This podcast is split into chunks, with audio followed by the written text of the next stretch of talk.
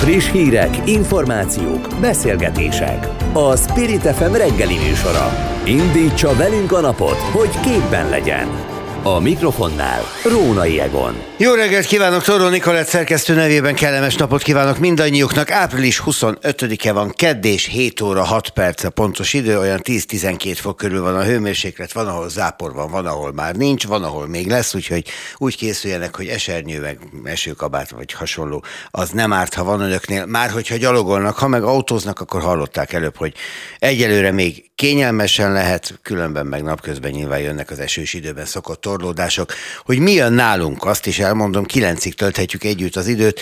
Az elejét sorolom, a végét úgyse jegyzi meg senki, hogyha ezt én most végigmondom. De az elején olyan érdekes témáink lesznek, mint hogy végül is kiderült, hogy a kínaiak hogy képzelik a debreceni akkumulátorgyár munkaerő ellátását. Először kínaiakkal, aztán leginkább robotokkal. Beszélünk arról, hogy volt egy nagy tüntetés a státusztörvény ellen. Hangos volt, és a vége meglehetősen erőszakosra sikeredett fönt a Karmelita Kolostornál. Nyilván ez már nem a pedagógusok szakszervezetének szervezésében zajlott, de hogy mire jutottak tegnap, és hogy mit eh, terveznek a folytatásban, erről is beszélünk majd. Aztán persze a kordonbontásról is, ami a Karmelitánál történt, ott egy momentumos országgyűlési képviselőt fogunk hívni.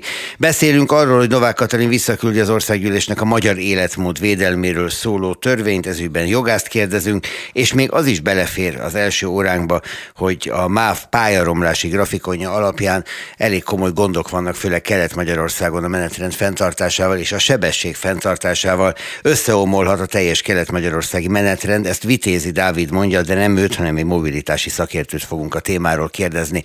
Ez lesz nyolcig, remélem együtt töltjük az időt, legyen így, én várom Önöket a folytatásban. Spirit FM 92.9 A nagyváros hangja. A Debrecenben épülő akkumulátorgyárba az első időkben kínaiak is dolgoznának, de később magyarokkal szeretnék feltölteni a 9000 fős dolgozói létszámot, ahogy robotok is feladatot kapnának. Ez az üzem menedzserének minapi nyilatkozatából derült ki. Az LMP szerint az ország semmit nem nyer az akkumulátorgyárak ide telepítésével. A vonalban Csárdi Antal az LMP frakció vezetője. Jó reggelt kívánok, képviselő úr! Üdvözlöm szeretettel, itt van, ugye? Itt vagyok, jó, itt jó, vagyok, jó. haló. Abban végül is csak a, a világ menete és annak megakasztása lehetne a megoldás, hogy robotok ne dolgozzanak egy ma épülő gyárban. Hát e felé haladunk minden tekintetben, a régi gyárak tekintetében is ez nem kell újat építeni. Itt igazából az lehet a kérdés, hogy miért kínaiak, miért nem magyarok kezdik el a gyárban a munkát, igaz? Hát ennél egy kicsit komplexebb a dolog. Gyakorlatilag ugye az történik, hogy uh, van egy környezetterhelése, van egy vízfelhasználása ezeknek a gyáraknak, és igazándiból a kormány által sokat emlegetett lába ennek a stratégiának, hogy a foglalkoztatottság az további jelentős bővülés tud mutatni majd, és gyakorlatilag ez a lába esik ki ennek a nevezük stratégiának, mert hogy gyakorlatilag ugye a CTL egyik vezetője elmondta, hogy, hogy az általuk elképzelt módszer szerint gyakorlatilag külföldről hoznának be munkásokat ezer számra, majd őket nagy részben váltanák ki a robotok a robotizáció során, ami viszont azt jelenti, hogy egyébként a foglalkoztatottság növekedésének a mértéke az elhanyagolható lesz. Miért is mondom ezt? Egyrészt ugye a robotizáció okán kiesnek ezek a dolgozók, tehát kevesebb, kisebb munkaerőre lesz szükség a cégnek. Másrészt viszont azt tapasztaljuk folyamatosan, hogy ezek a cégek gyakorlatilag egymástól próbálnak meg elszívkázni munkaerőt, tehát nem az történik, hogy ide jön egy olyan cég, amely magasan képzett, kvalifikált munkaerőt igényel, hanem gyakorlatilag, ugye, és ez egy debreceni közmeghallgatáson derült ki, gyakorlatilag ilyen betanított munkás sokat keresnek, és hogy nekik rendelkezésre álljon a szükséges dolgozói mennyiség, részben ugye a külföldi munkaerővel, részben pedig a területen belül próbálnak hát átsábítani dolgozókat. Hát ezzel a dolgozók végül is jól járhatnak, hogyha ha átsábítják őket, mert ez magasabb fizetés vagy több juttatást jelent, ez másképp nyilván nem fog menni. Hadd szólja közben annyiból, hogy azt mondja Zsang, aki ennek a gyárnak a képviselője ma Magyarországon, hogy a Debreceni gyár teljesen automatizált lesz, eleve így tervezik, hogy a munkafolyamatok nagy részét robotok végzik, és csak azokat kell felügyelni ennek a jobbára ott lévő 9000 dolgozónak, akik közül nyilván lesz portástól kezdve minden, de, de a legtöbbjük a robotokat felügyeli. Tehát, hogy eleve így készül ez a gyár, és ebből jön ki a 9000-es létszám. Nem, sajnos nem. Uh, gyakorlatilag a 9000 Akkor hazudik létszám... a kínai szakember? Én azt gondolom, hogy csúsztat. Tehát, tehát a 9000-es létszám az arra a uh, időszakra vonatkozik, amíg a robotizáció nem történik meg. Mikor a robotizáció megtörténik, akkor ez a létszám, ez vissza fog esni. Valószínűleg egyébként még csak, tehát ez egy, ez egy reális döntés a cég részéről, hiszen nem áll rendelkezésre ez a szabad munkavállalói tömeg. A probléma ott van, hogy hogy ez a nevezük robotfelügyeletnek, e, ez már nem betanított munka, és pontosan látjuk, hogy hát kérdéses az, hogy rendelkezésre az ilyen tudással rendelkező dolgozók összessége. Az igazi baj viszont ott van, hogyha figyeljük a híreket, akkor gyakorlatilag két-három hetente beleszaladhatunk e, egy hírbe, hogy hasonló területen működő cégeknél valamilyen üzemi baleset történt.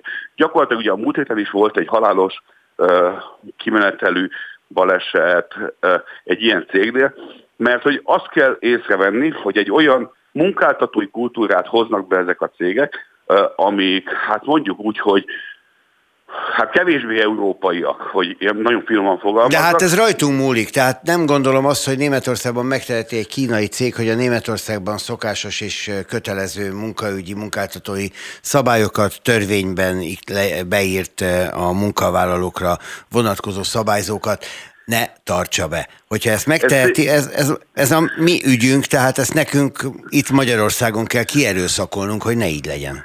Én azt gondolom, hogy érdemes lenne mindenkinek beszélgetni ö, ö, olyan szakszervezeti ö, tisztségviselőkkel, akik közvetlenül látnak rá ezekre a munkafolyamatokra, az ilyen típusú gyárakban folyó termelésre, és ők el tudnák mondani azt, hogy gyakorlatilag az Európában megszokott és elvárthoz képest sokkal kisebb a szakszervezetek szervezésének a lehetősége sokkal kisebb, annak a lehetősége, hogy a saját érdekeikért kiálljanak a dolgozók. Mondok konkrét példát, ma is működő, tehát ma már hazánkban működő akkumulátorgyárban olyan munkakörülmények vannak, hogy gyakorlatilag ki- és belépéskor hát a motozásig, tehát a motozást már nem, de gyakorlatilag zsebek átvizsgálása,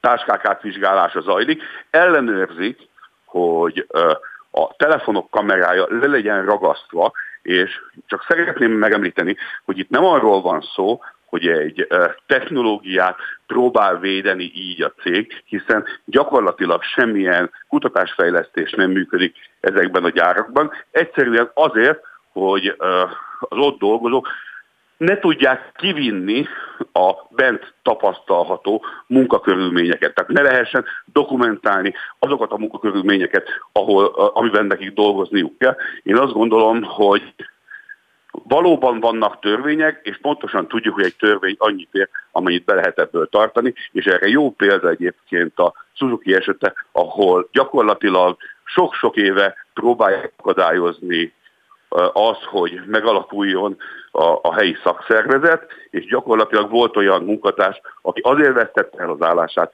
mert szakszervezet tehát próbált szervezni a gyáron belül. Ezt, ez emlékezetes történet, igen, és ebben valóban igaza van, de akkor újra azt gondolom, hogy ezt nekünk, az itt élőknek kormányostól, szakszervezeti mozgalmastól, dolgozóstól kell kierőszakolni, hogy a ebben... szabályokat, a törvényeket, hogyha valaki idejön Magyarországra, tartsa be. Tehát nem csak egy óriás plakátot kell kirakni az, az utcára, hogyha idejössz, igen, tarts be a törvényeket. És érdemes megnézni, hogy a magyar kormánynak a sok éves gyakorlata hogy teljes mértékben a multinacionális cégek érdekei mögé állt, gyakorlatilag ellehetetlenítették az összes szakszervezeti vagy munkajogvédelmi eszköztárat, meggyengítették a sztrájkhoz jutásnak a lehetőségét, és ha, ha már, akkor érdemes megnézni, és tudom, hogy még szerkesztő úr fog beszélgetni a státusztörvényről a mai adásban, de érdemes megnézni a státusztörvényt, hiszen az is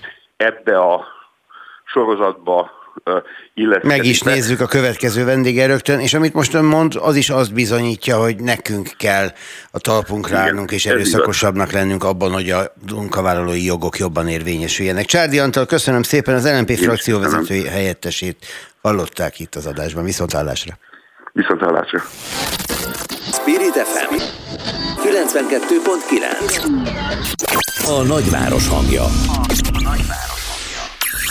Tegnap országszerte sztrájkoltak a közoktatásban és a szakképzésben dolgozó pedagógusok, délután pedig a státusztörvény ellen tüntettek. Az Európai Parlament öt frakció vezetője a státusz és a panasztörvény miatt is támogatásokat tartana vissza Magyarországtól. A telefonnál Totyik Tamás a pedagógusok szakszervezetének alelnöke. Jó reggelt kívánok! Szép jó reggelt minden kedves hallgatók. Milyen volt a tegnapi nap? Hogy sikerült a sztrájk, és hogy sikerült a tüntetés? Hogy foglalják össze önök a, a szakszervezetben? A sztrájk az a várakozáson felül sikerült az elmúlt időszakhoz képest.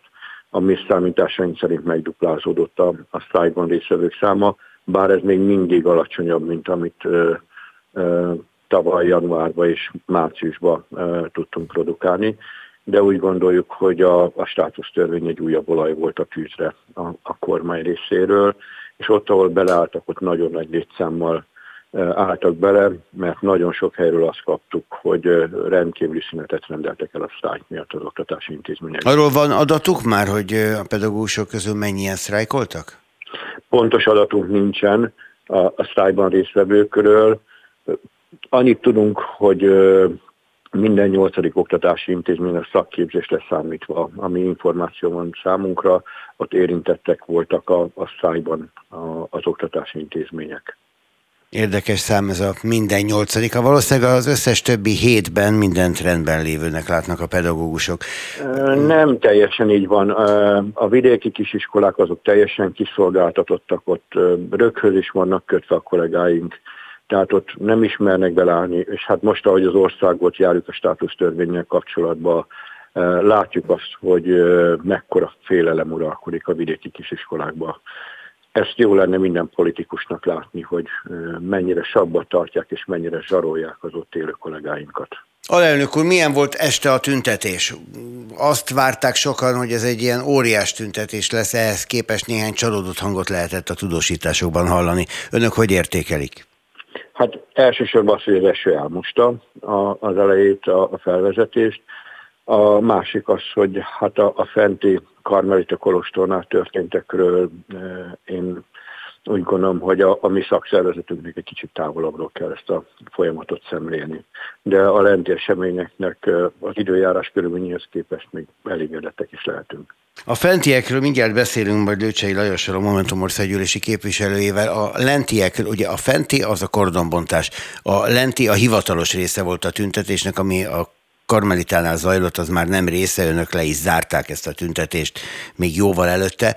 Az, ami lent zajlott, az, az úgy tűnt, mintha a diákok, a szülők és a pedagógusok egymásra találnának, de, de közben ön mondja épp az előző mondataiban, hogy ez is egy ilyen városi huncutságnak nevezhető dolog lesz a kormány részéről, mert hogy vidéken csend van.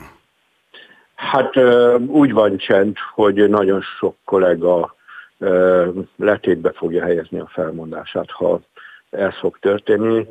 Nagyon sokan ugye az Alhang által indított akcióban, ahol a jelez, jelzik, hogy lemondanak, nem merték nyilvánosan vállalni, de azt mondták, hogy ebből elég volt. És a legszomorúbb az, hogy az oktatásról lehetőleg távolabb fognak ezek a kollégák elmenni, és a fiatalok. Ez a legnagyobb gond. Ugye a kormány azt az ígéretet tette, hogy a fiatalok számát növelni fogja az oktatásba, hogy az EFO pluszba, illetve hogy növelni fogja a pályán lévőknek a számát. Hát ezzel a státusztörvényen nem, hogy növelni fogja, hanem drasztikusan csökkenteni is fogja a kormány a, a pályán lévő pedagógusok. Orbán Viktor azt mondta tegnap a Szakmasztár Fesztiválon, hogy különleges munka a pedagógusoké, és hát különleges képességeket és különleges személyiségeket kíván. Hol vannak ők? Vannak még? Vannak, de most már egyre kevesebben. Legyünk őszinték. Tehát akiknek egy pici önérzete van, azok már itt hagyták a pályát, akik tudták különösen a főváros. Hú, ez súlyos mondat, amit most mondott. Tehát azok vannak a pályán, akik ebbe beszorultak? Olyan nincs, aki úgy döntött, hogy ő bármi áron? Nagyon kevés, nagyon minimális, legyünk őszinték. Vannak beszorultak, vannak egy 15-20 százalék fanatikus, aki hátán fát lehet vágni, ő akkor is itt fog maradni, és próbálja maximálisan a gyerekek igényét kiszolgálni, de az a nagy tömeg, amelyik lelkesen és a fényes szelek nem szemléletével próbál tanítani, az egyre kevesebb a pályán. Tehát 2010 óta ezt a pályát teljesen beszorították. Ugye tudomásul vették a kollégáink azt, hogy egy jóval alacsonyabb fizetés van a, a, az oktatásban dolgozók részére, mint a versenyszférában. Cserébe kapták azokat a munkaidő kedvezményeket, amivel vonzóvá tudták tenni a pályát, és most ezt a kormány fokozatosan faragta le, és ez a státusztörvénye pedig teljesen be is szorított ezeket a kollégáinkat.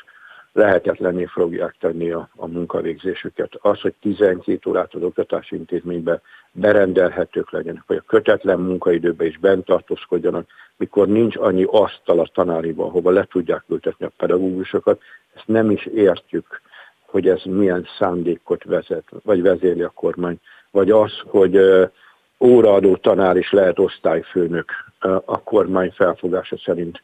Hát mit fog azt csinálni az a kollega, aki óraadóként van ott? Hát délután hogy lesz ott a rendezvényeken, mikor azokat ki se fizetik a, az óradók tanárok részére. Hát ez, ez egy teljesen nonsens állapot, olyan, mint olyan személyekkel íratták volna ezeket a státusztörvényt, akik az iskolába akkor voltak utoljára, amikor a nyolc általános végezték meg a gimnáziumot. Vagy csak le akarják cserélni a teljes pedagógus garnitúrát, hogy kire az egy másik És kérdés, kivel? azt egyelőre hát nem kire? látjuk. A belügyminisztérium hát, tegnap azt mondta az önök sztrájkjára, hogy ezt a zenét a dollár baloldal húzza a pedagógusoknak. Ezzel nyilván össze akarják mosni a le dollár baloldalozott ellenzékkel és az ellenzéki politikával a pedagógusok kiállását önmagukért. Hogy lehet ez ellen tiltakozni? Hogy lehet ezt eltolni maguktól?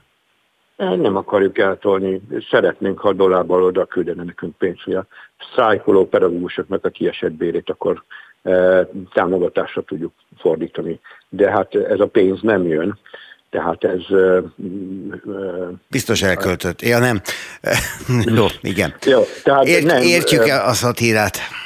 Nem, ez egyszerűen a kormánynak egy mellébeszélése, mert jó lenne a kormány most már azzal foglalkozna, hogy a költségvetési törvénybe az Európai Bizottság által meghatározottak szerint beemelje a pedagógusok béremelését, eleget tegyen annak az ígéretének, amit a EFO Plus programba tett, hogy hátrányos megkülön, szerzett jogokat nem fog elvenni a pedagógusoktól, a fiatalok számára pedig vonzóvá teszi a pályát.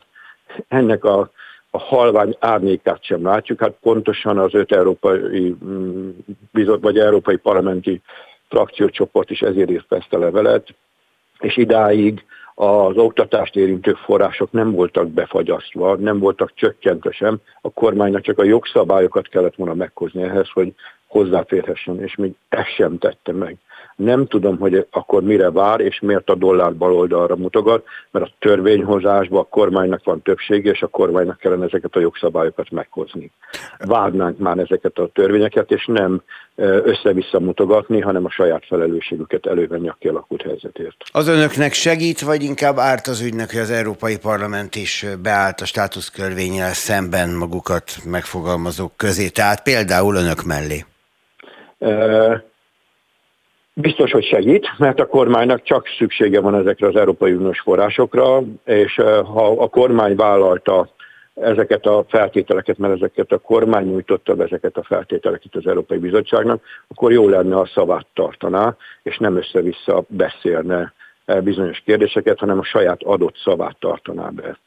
És e, ezt várnánk a kormánytól, hogy nekünk segít-e, nekünk mindenki segít, aki a munkavállalók helyzetét jobbá szeretnék tenni, és az európai normák szerinti feltételeket akarnak az oktatásban megteremteni. És amit Csádi képviselő is, úr is megfogalmazott előbb, számunkra az Európai Uniós normák szerinti szakszervezeti működés az lenne egy rendkívül fontos, hogy ennek a feltételét és a játékszabályt a kormány lefektesse. De hát látszik az, hogy a kormány egy ázsiai típusú, teljesen kiszolgáltatott szakszervezeti rendszert akar képíteni, és itt le, teljesen le akarja építeni a szakszervezeteket, és mindent elkövetnek a végrehajtói hatalmon keresztül, hogy ez megtörténjen. A pedagógusok szakszervezetének alelnökét hallották, Totyik Tamást. Köszönöm szépen. Én köszönöm szépen. További Itt van a vonalban a Momentum országgyűlési képviselője, aki tegnap részt vett a kordonbontáson. Őcsei Lajos, jó reggelt kívánok! Jó reggelt kívánok, üdvözlöm a kedves hallgatókat! Mi a legerősebb emléke a tegnap estéről? Nagyon sok emlékem van a tegnap estéről, hiszen részese voltam meg az elejétől a végéig, és talán az a rádöbbenés, hogy, hogy egy új szintet lépett a rendőrállam. Ugyanis negyedjére is megpróbáltuk lebontani a karmelit előtt lévő kordont, hatalom kordonát, és most úgy éreztem, hogy egy új szintet lépett akár a velünk szemben álló rendőrség is. Ugyanis Dömetör Csaba az utolsó kordonbontásunkkor még ő hangoztatta azt, hogy azért lehet ezt a kordont lebontani, mert hogy Magyarországon demokrácia van. Hát ahhoz képest gyorsan megváltozott körülöttünk a helyzet, ugyanis, ugyanis a rendőrök már nem engedték tegnap lebontani a kordont, és mindent megtettek annak érdekében, hogy minket eltávolítsanak a karmelita körül. Képviselő nem az volt a különbség a múlthoz és a tegnapi naphoz képest, hogy korábban három-négy országgyűlési képviselő volt jelen, most pedig egy ezres tömeg? Nem, nem. Minden alkalomkor kb. 10-12 országgyűlési képviselő vett részt a kordon bontásában, és tehát egy napi nap folyamán is kb. 10-12-en indultunk a kordonbontásnak, a Momentum mozgalom teljes frakciója, és Berki Sándor országgyűlési képviselő barátommal indultunk, és Atházi Ákos képviselő úrral indultunk a Karmelita kordon De hát ez mégiscsak más, mint néhány országgyűlési képviselő, vagy a tüntetésről érkező tömeg a hátuk mögött. Ja, azt látni kell, hogy amikor elkezdtük lebontani a kordonokat, már akkor egy hatalmas ellenállásba ütköztünk, és ez egyik kaput sikerült kibontanunk, és azt megpróbáltuk tartani a felérkező tömeg előtt, és ez is nagyon nagy árán, nagyon nagy árak árán tudtuk ezt meglépni. Többünket a rendőrök kivettek a képviselőcsoport társaink közül, és megpróbáltak elválasztani a képviselőtársainktól, akár engem is hatházi Ákos képviselőt is hátravitték. Szóval most úgy érzem, hogy egy sokkal erőteljesebben próbáltak velünk szemben fellépni. Várjon, ott Én mi történt, éreztem, amikor hogy... önöket hátravitték? Ott önökkel mi történt? Én úgy érzem, én, ahogyan én éltem meg, ott azért egy picit erőteljesebben bántak velünk. Elvittek bennünket a kamera reflektorok elől, és egyértelmű, hogy megpróbáltak bennünket leválasztani a képviselőtől, megpróbálták a, azt a 10-12 ember ketté választani. Hát Hatáz Jákos képviselő társamat azt elég szépen megrángatták még hátul, az én kezemet is elég szépen kicsavarták, szóval ott, ott már nem éreztem azt, hogy akár képviselő is vagyok, ott egy hétköznapi ember voltam, akivel azt, azt csinálhatnak, amit akarnak. Aztán önök visszamentek, és bejelentette Adházi Ákos azt is, hogy a jövő héten, meg Pankotai Lili a diákok nevében jövő héten újabb tüntetés lesz. Igen, igen, újabb tüntetés lesz. Én úgy gondolom, hogy nem szabad megállnunk, és ez a kordonbontás is, én úgy gondolom, ez egy jelkép, hiszen az első kordonbontáson mi megfogalmaztunk egy hét pontból álló követelés, és úgy gondolom, hogy, hogy azoknak a követeléseknek kellene, hogy teljesüljenek, és addig, amíg nem teljesülnek az általunk megfogalmazott követelés, addig én úgy érzem, hogy nem lesz változás, hiszen ez befolyásolja a tanárokat, diákokat és a magyar családokat egyaránt, hogy ezek a követelések teljesüljenek. Kordonbontás is lesz? Én úgy gondolom, hogy ezt a hatalomkordonát le kell bontsuk újra és újra, nem állhatunk meg, hiszen mindannyiunk érdeke, hogy végre megmutassuk azt, hogy ezzel a kordonbontással mi majd egy új demokráciát fogunk építeni. Szóval én úgy gondolom, hogy nem, nem is jövő héten, de valamikor vissza fogunk térni, és le fogjuk bontani újra és újra a hatalomkordonát. Képviselő úr, köszönöm szépen, hogy a rendelkezésünkre állt. Lőcsei Lajos, a Momentum országgyűlési képviselőjét hallották az imént. Egy perc elmúlt, fél nyolc jönnek a friss hírek. Friss hírek, információk, beszélgetések. A Spirit FM reggeli műsora. Indítsa velünk a napot, hogy képben legyen. A műsorvezető Rónai Egon. Novák Katalin visszaküldte az országgyűlésnek a magyar életmódvédelméről szóló törvényt. Az államfő szerint a törvény nem erősíti, hanem inkább gyengíti az alaptörvényi értékek védelmét. Vendégünk Lázár Domokos, az Ötvös Károly Intézet jogásza. Ugyanakkor ez egy érdekes helyzet, amiben vagyunk. Jó reggelt kívánok! Jó reggelt kívánok! Mert ugye a kormány folyamatosan ebben az esetben is, amikor van valami kis kurfli a dologban, akkor arra hivatkozik, hogy az Európai Unió. Ugye az Európai Bizottság kötelezte a magyar kormányt arra, hogy a jogrendjébe a bejelentő védelemre vonatkozó uniós irányelvet építse be. Hát ebből a magyar életmód megvédése érdekében fellépő bejelentők védelme lett. Egészen fura helyzet. Valóban, de láttunk már ilyet, amikor uh, ugye különböző dolgokat most össze a kormány, itt most éppen egy ilyen jogharmonizációs kötelezettség teljesítésbe csomagol egy, hát egy egészen elképesztő uh, passzust, ami hát még, a Novák, még Novák Katalin inger küszöbét is áttörte, ami azért elég nagy szó, ha az elmúlt éveket tekintjük.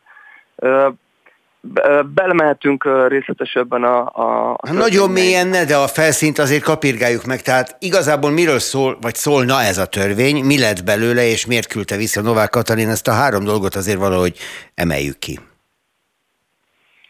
Igen, hát ugye a, alapvetően hogy az Európai Bizottság a bejelentővédelmi intézkedések fejlesztését, vagy az EU-s irányelveknek megfelelő átültetését kívánta. Ez egyébként egy technikai jellegű jogszabály, amelybe teljesen ilyen testidegen elemként bekerült ugye a oda passzus, amelyet mindenki csak fejvakargatva próbál megfejteni, hogy itt mégis mire gondolt a költő. Egyrészt a magyar életmód megvédéséhez fűződő közérdek, talán, talán ezt egy kicsit érdemes megpróbálni értelmezni. Tehát, hogy a magyar életmód megvédéséhez fűződő közérdekhez a magyar életmód fogalmát, mint olyat de tudnunk kéne, tehát nekünk, a, akiknek ugye, akik ugye a jogszabálynak a címzetjei, meg kéne fejtenünk, hogy mi is az a magyar élet. Hát nem tudom, ugye az a kérdés, hogy melyik korra gondolunk. Nyilván nem a hátrafelé íjazásra gondolt a szerző, vagy éppen a nyereg alatt pujított húsra, nem az első éjszaka jogára. Mi a magyar életmód jelenleg? Hát ez egy nagyon érdekes kérdés, és az, hogy ugye, se ön, se én nem tudunk erre pontos választ adni, az azt mutatja, hogy, hogy ez a jogszabály, ez a normavilág, normavilágosság követelményét nem teljesíti, mert egy uh, alapvetően a jogszabály címzetjei nem tudják, hogy milyen magatartás tanúsítása esetén.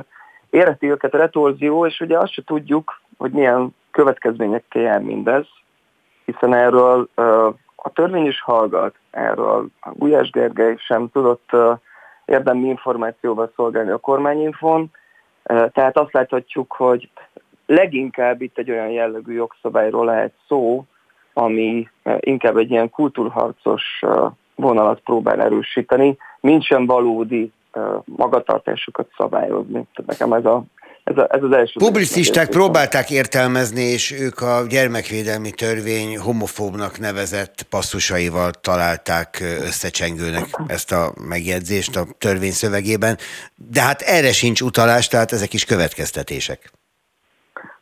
Abszolút, és azt hiszem, hogy azt látni, látnia kell mindenkinek, hogy az ilyen típusú rendszerekben nevezzük autokráciáknak, ezek a jellegű, ilyen nyúlós, rugalmas, a, a címzetnek az értelmezésére bízott jogszabályok, ezek, ezek nagy tömegével vannak jelen. Tehát a magyar jogrendszer nagyon sok ilyen szabályt tartalmaz, ahol a jogalkotó rábízza tulajdonképpen a, a jogszabály címzetjeire, hogy miként is értelmezik a jogszabályt. Igen, nem, ugye ez egy jogállamban uh, mint az előbb említettem, hogy a jogbiztonság, normavilágosság követelményét ez ugye nem teljesíti, és hogyha belegondolunk, akkor tulajdonképpen az államfői érvelésnek is ugyanez az alapja, hogy ez egy olyan közbizalmat csorbító hatással rendelkező jogszabály, amely hát ha a magyar életmódot mondjuk a, a, a magyar emberek közösségének a jólétje szempontjából vizsgáljuk, akkor, akkor egészen biztosan negatív hatású. Tehát, hogyha ha létezik is ilyen közérdek, szerintem nem létezik, hanem ez, egy, ez abszolút egy, egy hülyeség, nem lehet ezt másképpen megfogalmazni, akkor ez biztos, hogy nem erősíti, hanem, uh, hanem gyengíti. Az persze egy jó kérdés, hogy az államfő uh, hát miért dobta vissza most pont, pont ezt a jogszabályt és még a gyerekvédelmi törvényt miért írta alá. Ezek szintén olyan kérdések, amelyekre valószínűleg nagyon nagyon nálam sokkal okosabb emberek, és valószínűleg pszichológusoknak kellene válaszolni. Hogy Ugye ehhez is, van, ehhez is van már kommentár, nem tudom erről mit gondol, hogy érzi a kormányzat, hogy az Unióban a bizottság ezt a törvényt ebben a formában nem fogja szívelni, és ilyen módon egy módosításra ad lehetőséget önmagának és a parlamentnek. Ugye Novák Katalin visszaküldte, a parlament megteheti a változatlan formában újra elfogadja, vagy megteheti azt, hogy újra tárgyalja egy új szöveg alapján az egészet. Hát akkor viszont tényleg azt, azt kell, hogy gondolja az ember, hogy ez valami fajta hát figyelemelterelés is egyben, amellett, hogy nagyon embertelen ez az egész uh, jogszabály, uh, vagy legalábbis a jogszabálynak uh, ugye ez a vitatott része. Uh, nyilván ilyenkor a politológusok, politika elemzők fölteszik azt a kérdést, hogy miről próbálják elterelni a figyelmet. Ugye ez a gumicsont szó, amit én annyira nem szeretek, mert pont az ilyen törvényeknek egyébként a, a barbárságát, vagy a, hogy az európai értékektől nagyon távol levését kicsit elmossa vagy elkeni, de mégis akkor valószínűleg egyéb korábbi ilyen esetekhez hasonlóan is valami fajta figyelemeltelés is lehet a cél. Hát két dolgot azért a pozitív oldalra is tegyünk. Az egyik az az, hogy lehetőséget kíván adni a jogszabály, hát egész pontosan a törvény szövege, arra, hogy ha egy ember 50 főnél nagyobb cégnél dolgozik, akkor legyen egy olyan vonal, ahol bejelentést tehet, hogyha úgy érzi, hogy közérdeket eh, sértő cselekmények zajlanak annál a cégnél, és ugyanezzel függ össze a másik, hogy a névtelen közérdekű bejelentéseket, hogyha közérdeket célzó a tartalma, akkor kötelező lesz kivizsgálni. Ugye ez függ össze az Európai Uniós elvárásokkal. Így van, hát ezzel semmi probléma nincs is. Egyébként, a, a, egyébként ugye ez egy nagyon hosszú, több mint 60 oldalas törvény. Itt, itt az a probléma, hogy megint egy hatalmas nagy ö, törvényszöveg ö, be, becsomagolnak egy-egy olyan részt, amely, amely teljességgel értelmezhetetlen a, a modern jogállamiság keretei között. Hát meglátjuk ez akkor most hogyan folytatódik. A parlamentnek lehetősége van újra tárgyalni ilyen módon, hogy Novák Katalin visszaküldte a magyar életmód védelméről szóló törvényt, és hogyha újra tárgyalják, akkor kíváncsian várhatjuk, hogy mik lesznek a változások. Lázár Domonkos, az Ötvös Károly Intézet kutatója, jogász volt itt velünk a vonalban. Köszönöm szépen! Köszönöm szépen! Spirit FM 92.9 A nagyváros hangja. A nagyváros. A MÁV grafikája szerint a romboló pálya állapotok miatt több vonalon hosszabb lehet a menetidő. A legnagyobb menetidő növekedéssel a Budapest-Szeged vonalon számolnak. Itt 13 perccel nőhet az utazás időtartama. Micsoda elcsendesedés lett itt ebből. Na jó, 3.48-kor kérdezem, hogy itt van-e velünk Ekés András mobilitási szakértő, a Mobilissimus ügyvezetője. Jó reggelt kívánok! Jó reggelt kívánok, itt vagyok, köszöntöm a kedves hallgatókat. Azon gondolkozom, hogy ha arról beszélünk, hogy a Budapest-Szeged vasútvonal milyen rossz állapotban van, nem indokolja ez a Belgrád-Budapest vasútvonal megépítését?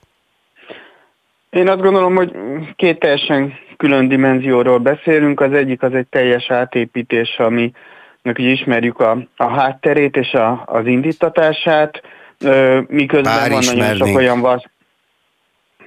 Bocsánat, csak közbeszóltam, hogy bár ismernénk a hátterét és az indítatását, de igazából sem azt, sem a szerződés részleteit nem ismerjük. A szerződés részleteit nyilván nem ismerjük, én most azt az elvicélt mondtam, hogy legyen egy jobb vasúti összeköttetés, nyilván nem gondoltam ezt most tovább, viszont a többi meglévő vasútvonalon tényleg rendkívül komoly menetidő növekedések várhatóak, amennyiben ez a segélykiáltás, amit a Mástart megfogalmazott, ez nem talál meghallgatásra.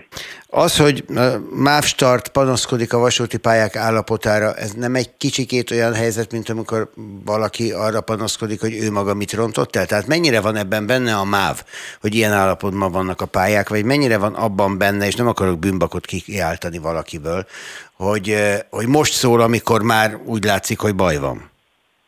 A MÁV Start, illetve a pályavasutat üzemeltető MÁV két külön cég, nyilván egy cégcsoporton belül. A MÁV Start üzemelteti a vonatokat, és megfogalmazta azt a segélykiáltást, hogyha valóban ezek a nagyon komoly menetidő növekedések megvalósulnak, ennek rendkívül kedvezőtlen hatásai lehetnek. Egyébként már vannak is, és ez nem az első olyan eset, amikor elkezdtek nőni a menetidők. Én szerintem ez, ez egy utolsó pillanatos ö, ö, vészjelzés a, a, a pálya, vagy a pályavasút felé a más start részéről. Ö, sok évtizedes, nagyon sok évtizedes elmaradások vannak a mögött, hogy ez most így a felszínre bukott. Az, hogy pálya romlással számol a MÁV Start, ez mit jelent? Ez azt jelenti, hogy már most olyan állapotban vannak ezek a pályák, amik ilyen menetidő növekedést prognosztizálnak, ugye itt Miskolc 7 perc, Szeged 13 perc, ilyen adatokat látunk, vagy pedig valóban arról szól, mint ahogy a kommuniké maga, hogy mi várható? Részben már most is ö, rossz állapotban vannak, tehát most, most is nagyon sok sebességkorlátozás van, úgyhogy minél több van, annál kevésbé tartható a menetrend. És egyrészt azt látom, hogy ha ezek a menetidő növekedések ö, tényleg reálisak, és mondjuk decembertől bevezetik, akkor egész Kelet-Magyarországon az úgynevezett ütemes menetrend, ami most már ö, talán 15 éve működik, és egy nagyon stabil alapot ad az ország közlekedésében, ez teljesen szét fog esni, és olyan csatlakozások, amelyek mondjuk Debrecenben, Miskolcon, Nyíregyházán megvalósulnak, ezeket teljesen át kell alakítani ahhoz, hogy a megnövekedő menetidőkhöz csatlakozzanak mondjuk a mellékvonalakon is a szerelvények. De önmagában az, hogy ö, olyan útirányokon, ahol nagyon erős autópályák vannak, nagyon vonzó az, hogy valaki mondjuk nem vonattal, hanem autóval akarjon elindulni. És ehhez képest mondjuk plusz 5-7-13 perces menetidővel találkozik az amúgy is lassabb vasúti közlekedéshez ö, esetén, ez, ö, ez nem egy jó hívó szó, hogy miért választa a közösségi közlekedést. És amire utaltam az előbb, hogy itt tényleg évtizedes problémák vannak, ez azért nagyon látszik, tehát mondjuk a, a Miskolci fővonalon 60-ig, Budapest és 60 között néhány évvel ezelőtt átépült a pálya. Gyakorlatilag egy teljesen új vasúti pálya van. Én azt sajnálom, hogy nincs ebben annyi tartalék, hogy mondjuk azt a menetidő növekedést, amit utána Miskolc közelében ö, kapnának a vonatok, ezt kompenzálni lehessen. Ugyanez igaz a, a de bocsánat, hogy közben, miért Igen? nincs ebben annyi tartalék? Ha ez egy új vasúti pálya, akkor azt, amit a MÁV évek óta ígér, hogy ez a 160 kilométeres közlekedési sebesség, azt ott simán el lehetne érni, nem? Hát az, egyrészt a, a, az a nyomvonalvezetés, ami azért Gödöllő környékén ö, ö, nem teszi lehetővé a 160 km per órás közlekedés, ez egy korlát, de a 120-at azt minden további nélkül számos helyen lehetővé tenni, mégis most annában azt tapasztalom, hogy 80-90 vagy maximum 100 km per órás sebességgel közlekednek a vonatok. Ennek mi az? Nagyon sok helyen ez adottság, tehát a domborzat, az ívek ezt ennél magasabb sebességet nem tesznek lehetővé, ezen kívül én sem értem, hogy miért van ott is egyre több sebességkorlátozás. A, a, ugyanez igaz nagyjából a Szolnok és Debrecen között több száz milliárd forintért átépített ö, pályaszakasz kapcsán, hogy hiába lehetne onnan mondjuk pár percet kinyerni, utána Nyíregyházáig meg fog jelenni a nagyon gyenge, rossz pályaállapotok miatt ez a többlet menetidő. Én azt gondolom, hogy ez nem vállalható, és nem beszéltünk a mellékvonalakról, amelyek szintén be vannak ezen a térképen rajzolva, mert sok esetben arról beszélünk, hogy egy 40 km per órás közlekedés, ami, vagy sebesség, ami ma érvényes az adott vonalon, az leesik 30-ra, vagy 20-ra, vagy szakaszosan akár 10 km per órára. Ezek menetidőben szolgáltatásban abszolút nem versenyképesek, sem az autóbuszhoz képest, az autós közlekedéshez képest, meg pláne nem. Ebben, ebben tényleg azt mondom, hogy 30-40-50 éves fejlesztési, karbantartási, üzemeltetési hiányosságok vannak, úgyhogy nem, nem látom azt, hogy hogy lehet ebből olyan megoldást találni, amit menetrendváltásig meg lehet valósítani. Két kérdésem van ezekkel kapcsolatban. Az egyik egy viszonylag egyszerűen kipipálható, gondolom ön gyorsan fog tudni erre válaszolni. Ugye amikor ezekről a menetrendekről beszélünk, akkor arról is beszélünk, az összes csatlakozás, a mellékvonalaké, a volán buszoké, mindegyik összeomlik egy-egy ilyen súlyos késésnél, és egymásra rakódik, tehát lényegét tekintve kezelhetetlen lesz a menetrend.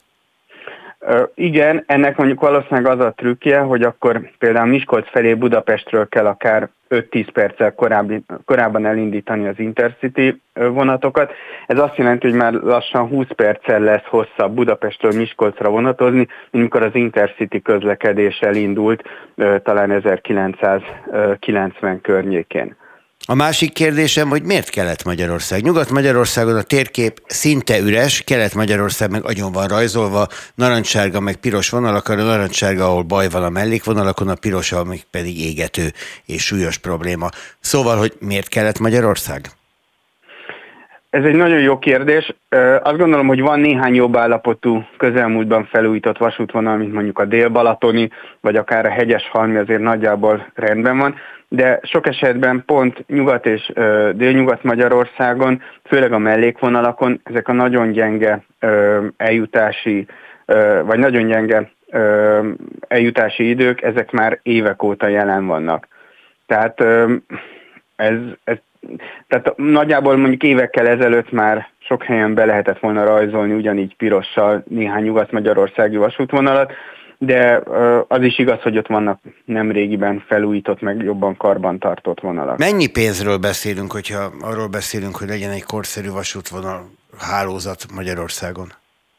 Sok ezer milliárdos nagyságrendről, de inkább úgy fognám meg, hogyha elkezd egy vasútvonal pályaállapota romlani, és úgynevezett lassú jeleket kell kitűzni, akkor a legfontosabb az lenne, hogy ezeket néhány héten belül, de lehetőleg még inkább azonnal felszámolják, hiszen mind a tehervonatoknak, mind a személyvonatoknak ez többletmenetidőt jelent, a fékezés gyorsítás többletmenet, energiafelvételt jelent, illetve egész egyszerűen, ha mondjuk a többletmenetidőt nézzük, hogy hány ezer, hány tízezer embernek az eljuttatása lesz mondjuk 5-10-20 perccel lassabb, akkor ezt mondjuk egy közlekedési projektekben nagyon ismert úgynevezett költséghaszon elemzés esetén ezt mind számszerűsíteni kell. És hogyha ezeket a, ezeket a többlet társadalmi költségeket szembeállítjuk azzal, hogy egyébként mennyibe kerülne ezeket a lassú jeleket megszüntetni, akkor kiderülne az, hogy abszolút nem cél ezeket, ezeket a lassú jeleket nem felszámolni, sőt egyre többet hagyni hát keletkezni. igen, csak ahhoz pénz kellene. És a lassú jeleket kirakni, ez egy viszonylag olcsó dolog, egy ember kirak egy táblát, meg aztán még egyet, persze most mindegy. A felszámolása ennek minden egyes esetben súlyos milliók, hanem százmilliók. És nagyon sok esetben ezek társadalmi költségek, amelyek nem kifejezhetőek pénzben, hanem szépen mindenki 5-10 meg 20 perccel lassabban ér az úti céljához, és ez az egyének között szóródik szét, míg valóban a lassú jelek felszámolása egy sokkal nagyobb ívű pályakarbantartás és fejlesztés, az pedig szemmel látható sok milliárd. Ideig azt hallgattuk, hogy korszerű 21. századi vasúti közlekedést kell Magyarországnak. Lázár János beszélt is arról, hogy ezt fejleszteni kell. Ugye ez az, amit nem akar lehúzni a rengeteg fejlesztés listájáról, de ezek szerint ezek szövegek csak, és a valóság az nem ez. Én azt remélem, hogy azért nagyon intőjel ez a megjelent térkép, és senkinek nem célja az, hogy a kelet-magyarországi ütemes menetrendet szét kelljen verni a romló pályállapotok miatt. Ugye bízom benne, hogy a menetrendváltásig még van közel, sőt több mint fél év. Úgyhogy én azt remélem, hogy, hogy sikerül azért ezeket részben akár ennek a segélykiáltásnak köszönhetően az utolsó pillanatban elhárítani, de még akkor is ez egy eseti pillanatnyi megoldás lesz, és nem rendszer szintű, ebben teljesen igaza van. Az, hogy épül a Budapest-Belgrád vasútvonal, az a gyakorlatban, mondta, hogy ez egy hosszú távú beruházás, az gyakorlatban majd mit jelent? Tehát egy olyan rendszerbe fog betagozódni, ami olyan, mint ami ennek most látjuk, tehát egy ilyen döcögős, eh, miközben azt meg egy nagyon korszerűnek nevezzük, vagy olyan lesz, mint a kutya vacsorája? Én azt gondolom, hogy a Budapest-Belgrád az alapvetően a teherforgalom számára épül, hiszen ha megnézzük, akkor ez az úgynevezett 150-es vasútvonal, ez nagy komoly településeket egyáltalán nem érint. Tehát nem véletlenül volt az az alternatív annak idején, hogy a Budapest-Szeged vasútvonalat lenne érdemes teljesen átépíteni, és annak a déli szakaszán az amúgy is meglévő Kiskunfélegyháza Kiskunhalas vasútvonalon át elérni Kelebiát. A választás mégis, nem tudom milyen okok miatt, de a közvetlen Budapest Kelebi a vasútvonalra esett, így viszont az hiába újul meg, és nyilván nagyobb sebességgel lehet majd haladni, meg a tehervonatok is gyorsabban haladnak, de semmit nem fog érdemben jelenteni mondjuk Kecskemét, Kiskunfélegyháza vagy Szeged számára. Annyit sem, hogy azokról a vonalakról lekerül a teherszállítás? A Budapest-Belgrád teherforgalom eddig sem ott zajlott. Hm.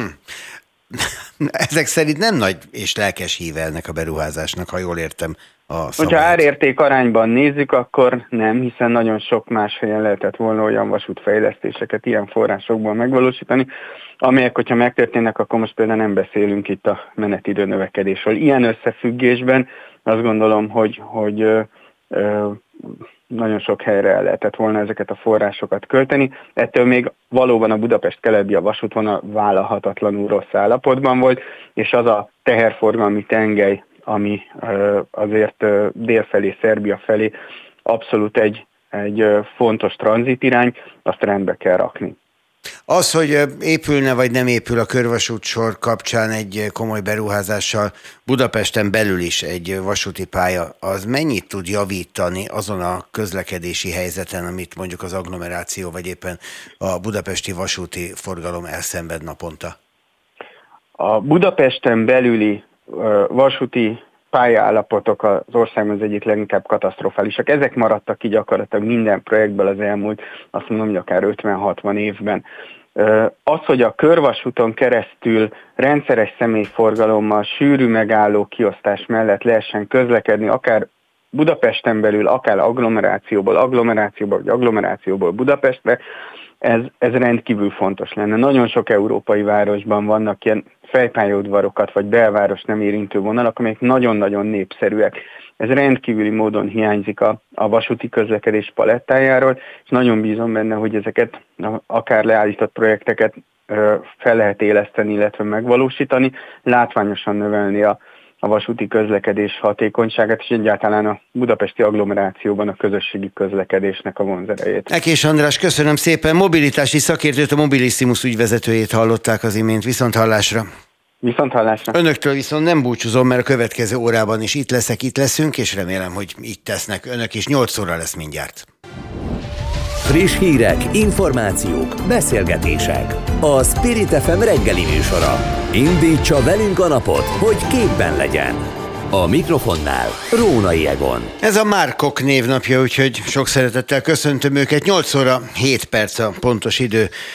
A ma reggeli műsorban a szerkesztő Toró Nikolett, és hogy mit rakott össze a következő órára, azt is mondom rögtön. Beszélünk arról a feltételes megállapodásról, amit büszkén jelentett be a kormány nevében Varga Judit igazságügyminiszter tegnap. A kormány és Brüsszel között a kohéziós pénzekről született egyfajta megállapodás feltételes, hogy ez mit jelent, ennek járunk utána. Aztán annak a hírnek is, hogy gyors talpalon képez diplomatákat a kormány, legalábbis úgy tűnik, mintha ez történne, ez egy eh, diplomata garnitúra cserét jelez, egyfelől, másrészt pedig az, hogy kevés az utánpótlás. Balázs Péter korábbi külügyminisztert faggatom majd erről. Baloldalinak mondott portálokat, ellenzékhez sorolt eh, hírportálokat ért terheléses támadás az elmúlt héten, sorozatosan és nagyon sokat, erről pedig Szalai Dániel, a Média egy főszerkesztője fog nekünk beszámolni. A végére pedig Rutka Jánost, a korábbi válogatott labdarúgót, a Ferencváros kitűnőségét, egykori kitűnőségét fogom faggatni. Arról a mondatról, amit Csányi Sándortól, az MLS elnökétől hallottunk, az utánpótlásba áramló pénz nem hasznosul megfelelően mondta a bankvezér MLS elnök, aki pedig néz magyar labdarúgó mérkőzéseket, azt tanúsíthatja, hogy ebben a mondatában igaza van, de vajon miért? Ennek fogunk a végére jutni, járni, hogyha erre lesz elegendő időnk, remélem lesz, és remélem, hogy önök pedig velünk tartanak. Spirit FM, ahol mindenki szóhoz jut. Feltételes megállapodás született a kormány és Brüsszel között a kohéziós pénzekről. A népszava értesülései szerint még politikai jóváhagyás szükséges Brüsszeltől, ahol még lehetnek viták. A portfólió megtudta, hogy Varga Judit igazságügyi miniszter tegnap már tárgyalt is a jogérvényesülésért felelős EU biztossal. A telefonnál Szabó Dániel a portfólió elemzője. Mi az, hogy tárgyalt utána sört is ivott a sikeres munka eredményeképpen, ezt láttuk is egy fotóján. Jó reggelt kívánok! Halló! Jó reggelt kívánok, és üdvözlöm a kedves hallgatókat. Üdvözlöm én is. Halló! Az, hogy én hallom, nem hall engem? Kedves de, de. Dániel, itt van. Én hallom. Akkor mi a baj? Akkor minden jó. Akkor kezdjük is el. Szóval, az, hogy ez egy feltételes megállapodás, kezdjük ennek az értelmezésével, hogy ez igazából mit jelent? A brüsszeli jogi folyamatok mindig nagyon bonyolultak, és az Európai Bizottság esetében beszélhetünk egy szakmai egyeztető fórumról, és beszélhetünk egy politikai részről. A politikai rész az ugye a nevéből is sugalja, hogy itt inkább elvi és politikai kommunikációs kérdések szoktak felmerülni, viszont innen ismerjük leginkább azokat a szereplőket, arcokat, akiket a tévében is látunk, így tehát mondjuk Ursula von der Leyen az, az Európai Bizottság elnökét, vagy a többi biztost. Igazságügyi csomagról van itt szó, tehát az a része a történetnek, amely a 27 mérföldkőnek voltak éppen látszólag a töredéke, mégis nagyjából a Magyarországnak jutó összeg felét blokkolja az igazságügyjel kapcsolatos megjegyzések mm, sokasága. Ezeket sikerült volna most reményeink szerint a magyar kormánynak és a parlamentnek megoldania, és ezeket nyújtotta most be az Európai Bizottságnak az igazságügyminiszter. Jól foglalom össze? Hát pont a legpontosabb Lényegében igen, a legpontosabban ezt úgy fogalmazhatjuk meg, hogy a két fél, tehát az Európai Bizottság és a magyar kormány szakértői a paragrafusokról most megállapodtak, viszont azt nagyon fontos leválasztani, hogy az Európai Bizottság esetében ez a négy igazságügyi reforma azért oldhatja föl mint egy 11 milliárd eurónyi kifizetésünket, mert ezek a horizontális feljogosító tételeknek a részei, amelyek nem közvetlenül a helyreállítási alaphoz vagy a jogállamisági eljáráshoz kapcsolódnak, hanem ezek az Európai Unió költségvetésének a részét képezik.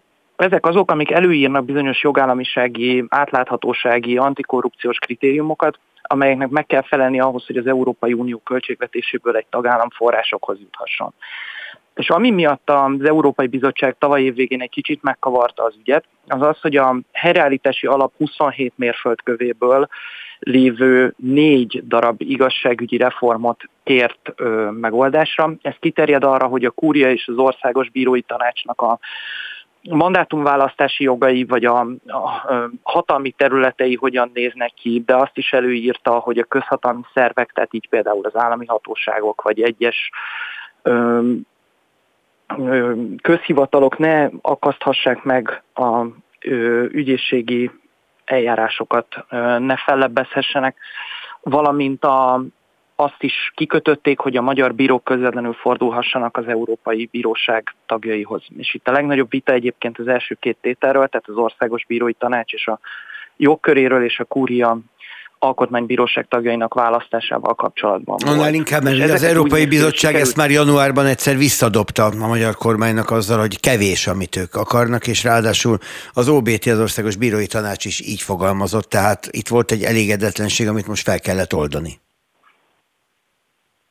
És ugye korábban nem is volt gyakori az, hogy a, a magyar kormány ilyen részletes társadalmi egyeztetést folytat egy vitatott jogszabályról. Itt viszont ez megtörtént, és külön a bizottság is kapott értékeléseket civil szervezetektől, szakértőktől, saját maga a tanácsadói testületétől is azzal kapcsolatban, hogy milyen lépéseket kell tenni. Ezeket ugye pontosan nem ismerjük, mert a nyilvánosságban egyik fél sem hozta létre, viszont arról tudok, hogy az Országos Bírói Tanács esetében például nem csak egy véleményezési jog lesz arra vonatkozóan, hogy a kúria vagy az Alkotmánybíróság tagjait hogyan választják ki. Na most akkor az a helyzet, hogy Varga Judit egyeztetett a jogérvény, jogérvényesülésért, de nehéz szó. Felelős biztosa tegnap Brüsszelben, és ott az uniós testület szóvivője Vigand azt közölte, hogy konstruktív beszélgetés folytattak. Hát ez egy diplomatikus és távolságtartó megjegyzés. Most ugye az következik, hogy az Európai Bizottságnak kell majd a helyzetet áttekintenie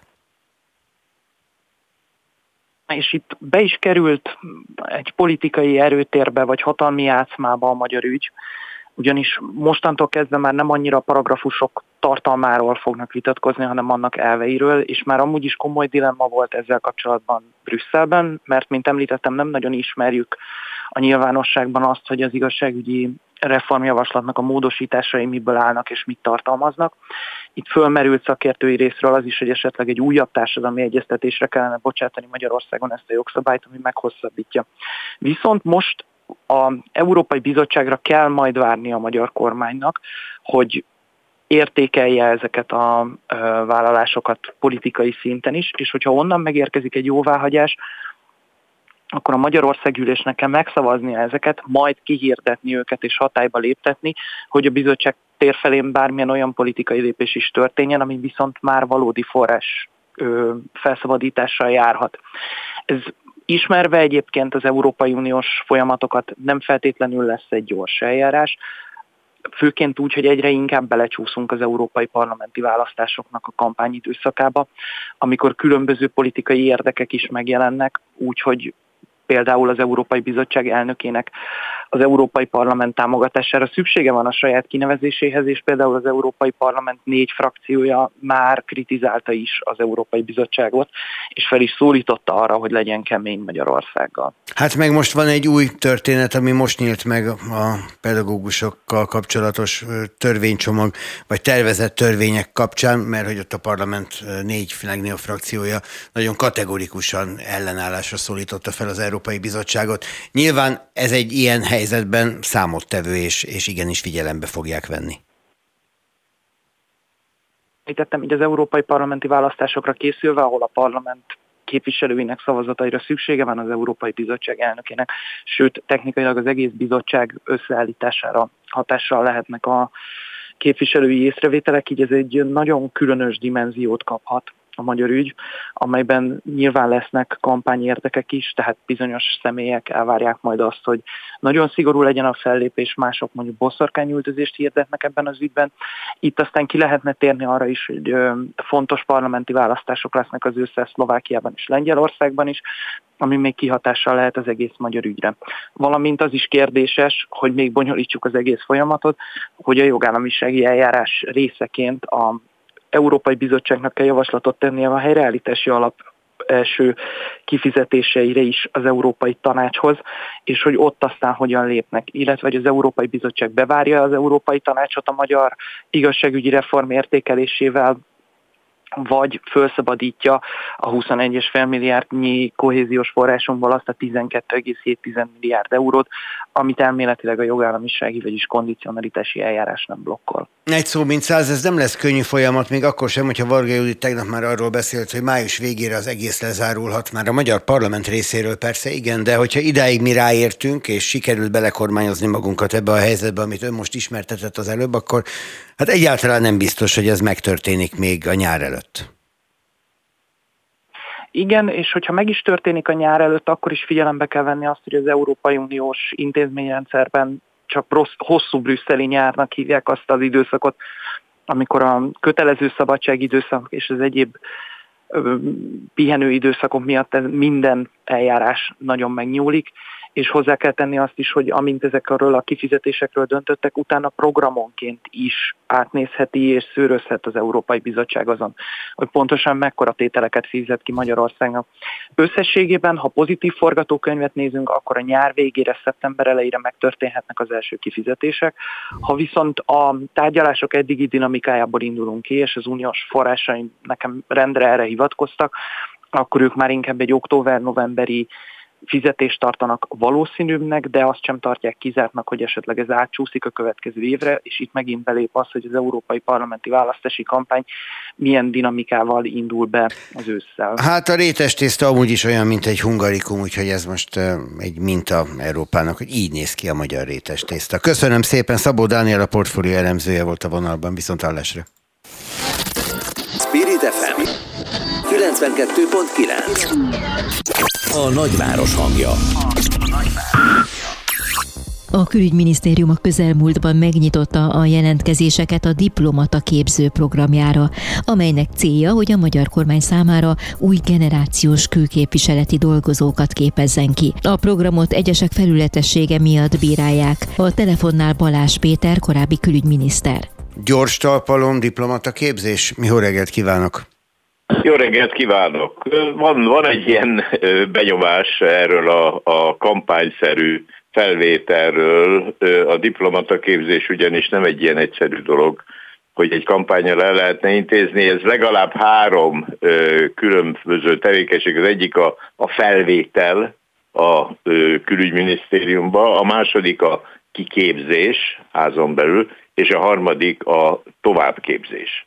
Na most az az érdekes a dologban, hogy a Neptudon keresztül, ami ugye a, a felsőoktatási intézmények adminisztrációs szoftvere, tehát egy ilyen belső kommunikációra ad lehetőséget, ott Lengyel Miklós külügyminisztériumi helyettes államtitkár írt egy toborzó levelet, aki ezt közölte, ő egy ápoló hallgató a Semmelweis Egyetemen, belőle is lehetne diplomata. Egyébként miért is ne lehetne, de azért mégis az embernek van egy olyan képe arról, hogy ez egy szakma. Már nem az? Hát ez egy eléggé összetett szakma, ugyanis kézdiplomaták általában nincsenek. Tehát még ahol van is ilyen képzés, például Bostonban a híres Fletcher School, vagy korábban Franciaországban a, a, az École Nationale d'Administration, vagy a moszkvai IMO, ott is még szükség volt utána, hogy a gyakorlatban továbbfejleszték az amúgy igen alapos oktatás eredményét. Na most az, hogy ez kampányszerűen megy, nem kötélel szokták fogni a diplomatákat, hanem van egy természetes jelentkezés a, a külügybe, egy felvételi eljárás, hiszen ha stabil az apparátus, a diplomáciai kar, akkor bőven akad jelentkező, akikből lehet a normális cseréket pótolni. Itt úgy látszik, és ugye ez nem csak látszat, hanem ezt tudjuk jól budapesti külföldi diplomaták szokták mondani, hogy a külügyben a miniszterrel kezdve szokás azzal dicsekedni, hogy milyen sok diplomatát cseréltek már ki. Hát ezzel én nem dicsekednék. Hát ugye valószínűleg ez vezet oda, hogy most uh, hiány van diplomatákban. Két fél éves a képzés, amit egyébként egyetemistáknak kínálnak, oly módon, hogy még ösztöndíjat is adnak, és a két fél évben az egyiket itthon, a másikat pedig fél év szakmai gyakorlatként egy magyar külképviseleten lehet eltölteni. Voltak éppen, hogyha az ember nem meggyőződött arról még, hogy hogy neki az a szakma, amit tanul, az igazán alkalmas, akkor ez egy hibátlan lehetőség. Hát ha másért nem, már csak azért is, mert fél évet valamelyik külföldi külképviseleten, nagykövetségen lehet hát tölteni. nagyon magas ösztöndíjat adnak, én azt olvastam, hogy valami 275 ezer forint havonta, tehát Nettóban, arra, aránytalanul magas. Ez egy politikai, ideológiai kampány, és az embernek eszébe jut nagyon érdekes olvasmány a az első, egyik első kommunista külügyminiszter, Sík Endre, aki a 40-es évek végén a, a hatalomátvétel idején volt külügyminiszter, ő mondta azt, a, hogy jegyezzék meg az elvtársak, hogy bármely cipészből lehet jó nagykövet, de egyetlen nagykövetből sem lesz jó cipész. Na most ez azt tükrözi, hogy, hogy kampányszerűen vittek be politikai megbízhatóság és ideológiai alapon embereket a külügybe, holott ugye konszolidált országokban abból indulnak ki, hogy mit kell tudni egy diplomatának. Nemzetközi politika, jog, közgazdaság, idegen nyelvek, kultúrák ismerete, egy csomó technikai eh, ismeret, tárgyalás, eh, tolmácsolás, protokoll, tehát hosszú a lista, ezt nem lehet egyetlen eh, csomagban egy vagy két fél év alatt elsajátítani, kell egy kitűnő alapképzés, és utána, amiket említettem, ugye a kiképzés házon belül, és a folyamatos munka melletti továbbképzés. Jeszenszki Géza, aki szintén volt külügyminiszter épp úgy, mint ön, csak egy másik korban, 15 évvel korábban, ő azt mondja ugyanerre a történetre, hogy ebben az a nagyon furcsa, hogy úgy tűnik, mintha egy új értelmiséget, egy új diplomata réteget szeretnének képezni saját maguknak az urak. Na most azért tudjuk azt is, hogy milyen fajta képzés folyik itt, mert ugye ez egy folyóképzés, amire most próbálnak verbuválni újabb embereket. A, a külügyminisztériumhoz tartozó külügyi intézetben ilyen már folyt, és ezen kívül a Fidesznek van ez a káderkeltetője, a Matthias Corvinus kollégium igen jó anyagi föltételek mellett. Nos, ide eh, hírhet amerikai szélsőjobb előadókat szoktak hívni, és az a határozott cél, hogy a fiatalok ultrakonzervatív, konfliktusos külpolitikára kapjanak kiképzést, ami nagyon erősen rendszerkötött, tehát valami olyanra tanítják meg őket, ami nem rendszerfüggetlen, amit más körülmények között nem is fognak tudni használni.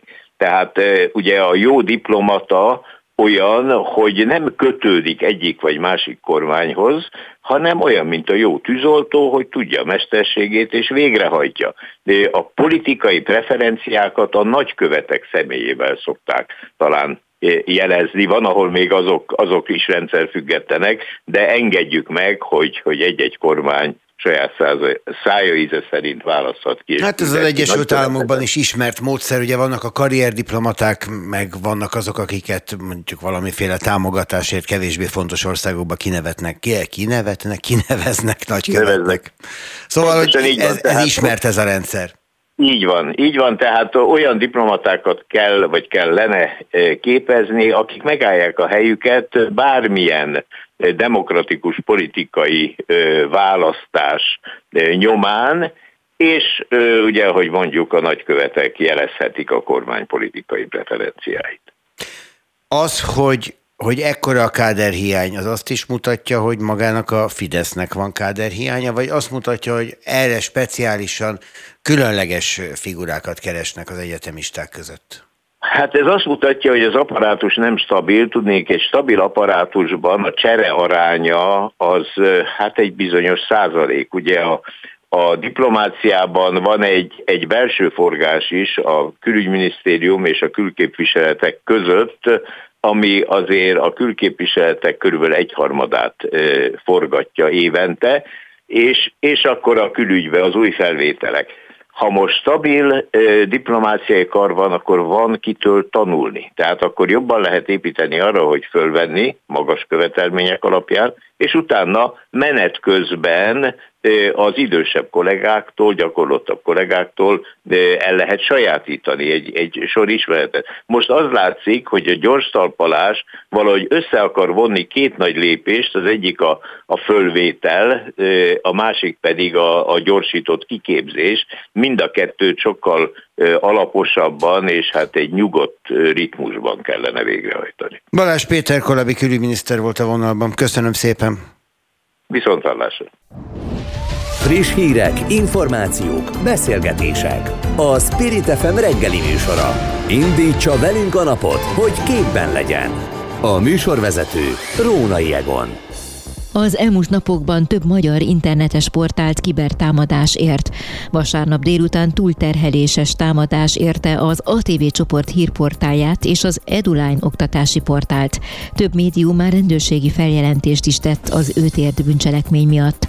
A részletekről Szalai Dániellel, a Média egy tulajdonos főszerkesztőjével beszélgetünk. Jó reggel, szervusz Dani! Jó reggelt kívánok! Az, hogy ilyen támadások érnek különböző üzleti köröket, ez meglehetősen gyakori, és hát még az is hozzátartozik ehhez, hogy nagyon gyakran kormányzatiakat is, hiszen a támadásoknak lényegében ez a lényege. De az, hogy a magyar médiaipar egy részét éri, ez valószínűleg messzebb mutat, és valami mást is jelent. De vajon mit? Igen, jó reggelt még egyszer. Tehát nagyon összehangoltnak tűnik a, a dolog abban az értelemben, hogy néhány nap alatt ért már több mint 15 médiumot támadás, olyanokat, mint a 444, a HVG, Népszava, a Klubrádió, a Narancs, az ATV, az Eduline, a Pécsma, a Balra Magyar, az Ellenszél, az Ellenlábas, a Média 1, a Vipcast, a Hírhugó. Tehát tényleg nagyon-nagyon sok oldalról van szó egymás után, és ráadásul ezek sokszor ugyanazon napok ellen még meg is ismétlődnek többször, több hullámban, ami mm, furcsa ugye, hogy hogy tényleg ennyire egymás után következtek be ezek. Mint hogyha ez egy összehangolt, tudatos támadássorozat lenne, úgy néz ki. Nagyon úgy tűnik, de hát nyilván erre bizonyítékot nem lehet szolgáltatni, mert általában azt csinálják ilyenkor a külföldi IP címek mögé rejtőznek el, hogy mekkora a támadás, azt jól mutatja egyébként, hogy például bennünket a média1.hu-t volt olyan támadási hullám, amikor 139 millió lekérés ért nagyon-nagyon rövid idő alatt, majd utána még további 92 millió lekérés. Hogy ezt értsék pontosan a kedves hallgatók, azért azt magyarázzuk el, hogy ugye ez arról szól, hogy olyan, mintha ennyien keresnék, ennyien akarnák megnézni a ti oldalatokat, vagy bármelyik ilyen támadást ért oldalt. És hát erre nyilván egyetlen szerver a világon, vagy hát alig néhány szerver van felkészülve a világon, mert hogy ilyen mennyiségű érdeklődés nem ér egyetlen forrást sem. Ettől aztán ezek megdénulnak. Hogy, hogy én gondoljunk abba bele egyébként, hogy 139 millió, hát nincs ennyi magyar a teljes földön, akit uh, ide tudnánk uh, tenni. Hát sőt, a, ugye hát 15 körben. millióan vagyunk, úgyhogy ez tízszer annyi. Igen, hát ebből is igen, látszik, hogy hát, nemzetközileg is milyen hangsúlyos a ti szerepetek. Vagy hát, ha nem... Bár, bár, így lenne, bár így lenne, de hát ugye sajnos az van, hogy ezek olyan adatlekérések, amelyek nem valósak, hanem Persze. gyakorlatilag bombázzák a szervert ilyenkor, és így dugítják el az infrastruktúrát, illetve próbálják elfogyasztani a memóriát, a processzort és a különböző egyéb erőforrásokat. Igen, hát ez olyan, mint egy autópálya, ami meg van tervezve, mit tudom, mint tízezer autóra óránként, és egyszer csak egy millió autót ráküldenek, aztán tessék haladni. Hát nyilván nem lehet. Jó, általában a, a média vállalatok saját maguk képesek gondoskodni arról, hogy ezeket a problémákat viszonylag gyorsan megoldják. Van, aki úgy oldja meg, hogy elköltözik Kanadába, mert a szerver szolgáltatója azt mondja, hogy ő innentől kezdve nem vállal felelősséget. Van, aki úgy oldja meg, hogy a saját saját infrastruktúráját kezelő saját embere valamilyen módon útját állja ennek. Nálatok hogy történt? Azért nehéz ezek ellen a dédos, tehát ezek a túlterheléses támadások ellen védekezni, mert tényleg ugye olyan mennyiség érkezik, amit nem tudsz jól kiszűrni, hogy ebből mi a rossz indulatú támadó, és mi a, mi a normális, és ezért azok sem tudják megnyitni az oldalt, akik egyébként jó szándékkal tennék ezt meg tehát így előlük zárja el. Hát ilyenkor egyet próbáltak tenni, vagy sokan egy ezt próbálták tenni, hogy például a külföldi adatforgalmat lekapcsolni. Tehát mi például megfigyeltük, hogy hozzánk orosz, kínai és bangladesi címekről érkeztek jellemzően leginkább, akkor ezeket az országokat zártuk ki, de akkor utána újra próbálkoznak azzal, hogy a másik ország felől támadnak. Egy idő után általában alább hagy a támadás, hogyha ha látják, hogy mondjuk mi kizártuk a külföldieket, akkor mérséklődik, aztán újra-újra visszatér.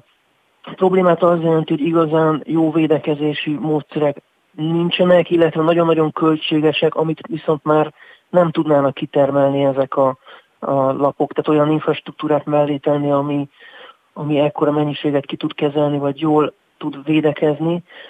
Tehát marad a bosszúság sokszor, vagy pedig olyan megoldást próbál most mindenki találni, ami, ami még számára is új, de de tényleg ezek olyan, olyan költségesek, amik, amik nehezen kitermelnek. Van itt két tegnapi hír, Dani. Nem tudom, neked ezek összefüggnek-e azzal, ami történik a médiaiparral. Az egyik az az, hogy a Pécsi Egyetemen is gondot okoz a hacker támadása jelek szerint. Összeomlott tegnap az informatikai rendszer. Ott is ott a, a helyi informatikusok próbálták kitalálni, hogy vírus vagy hacker. Még igazából erről nincs információ. A másik pedig az, hogy olyan szintű országos informatikai probléma volt tegnap, ami a határátkelő helyeken, a kormányablakokban, de még akár a patikákban az e-vények esetében is gondot okozott. Tehát, minthogyha itt valamiféle informatikai katyvaszban ülnénk most. Ugye az látszik, hogy még a legnagyobb ilyen állami rendszereket sem tudják igazán egyébként megvédeni a, a dédos támadásoktól, de nyilván ott jóval több pénz van, meg jóval nagyobb infrastruktúrákat tudnak beletenni, mert uh, ott azért az adófizetők pénzéből könnyebb gazdálkodni, mint amikor egyébként uh, hirdetési bevételekből mondjuk egy kisebb médiumok is vannak közöttük, akik egyébként is sokszor a uh, lét vagy a nem lét határán vannak akár, alig tudják esetleg kifizetni a munkatársaikat. Tehát, hogy ott nem biztos, hogy, hogy bele tudnak tenni akkor összegeket, mint egy ilyen állami rendszernél, de lám, még egy állami rendszernél is tudnak ilyen problémák lenni, hiába van mögöttük jóval több pénz, meg jóval nagyobb infrastruktúra. Látsz te ebben politikát? Hát bizonyíték erre nincsen. Itt uh, nyilván az mondjuk egy kicsit beszédes, hogy ebben a mostani támadási hullámban, uh, amik, amik történtek, itt nincsenek uh, kormánypárti uh, médiumok, kizárólag uh, a kormányjal kritikus vagy független uh, lapokról van szó, de hát ez bizonyítani, hogy, hogy ilyen értelemben ez uh, tudatos lenne, nagyon nehéz. A hír úgy szólt, hogy néhány portál rendőrséghez fordult. Ti például, vagy te magad megtetted ezt?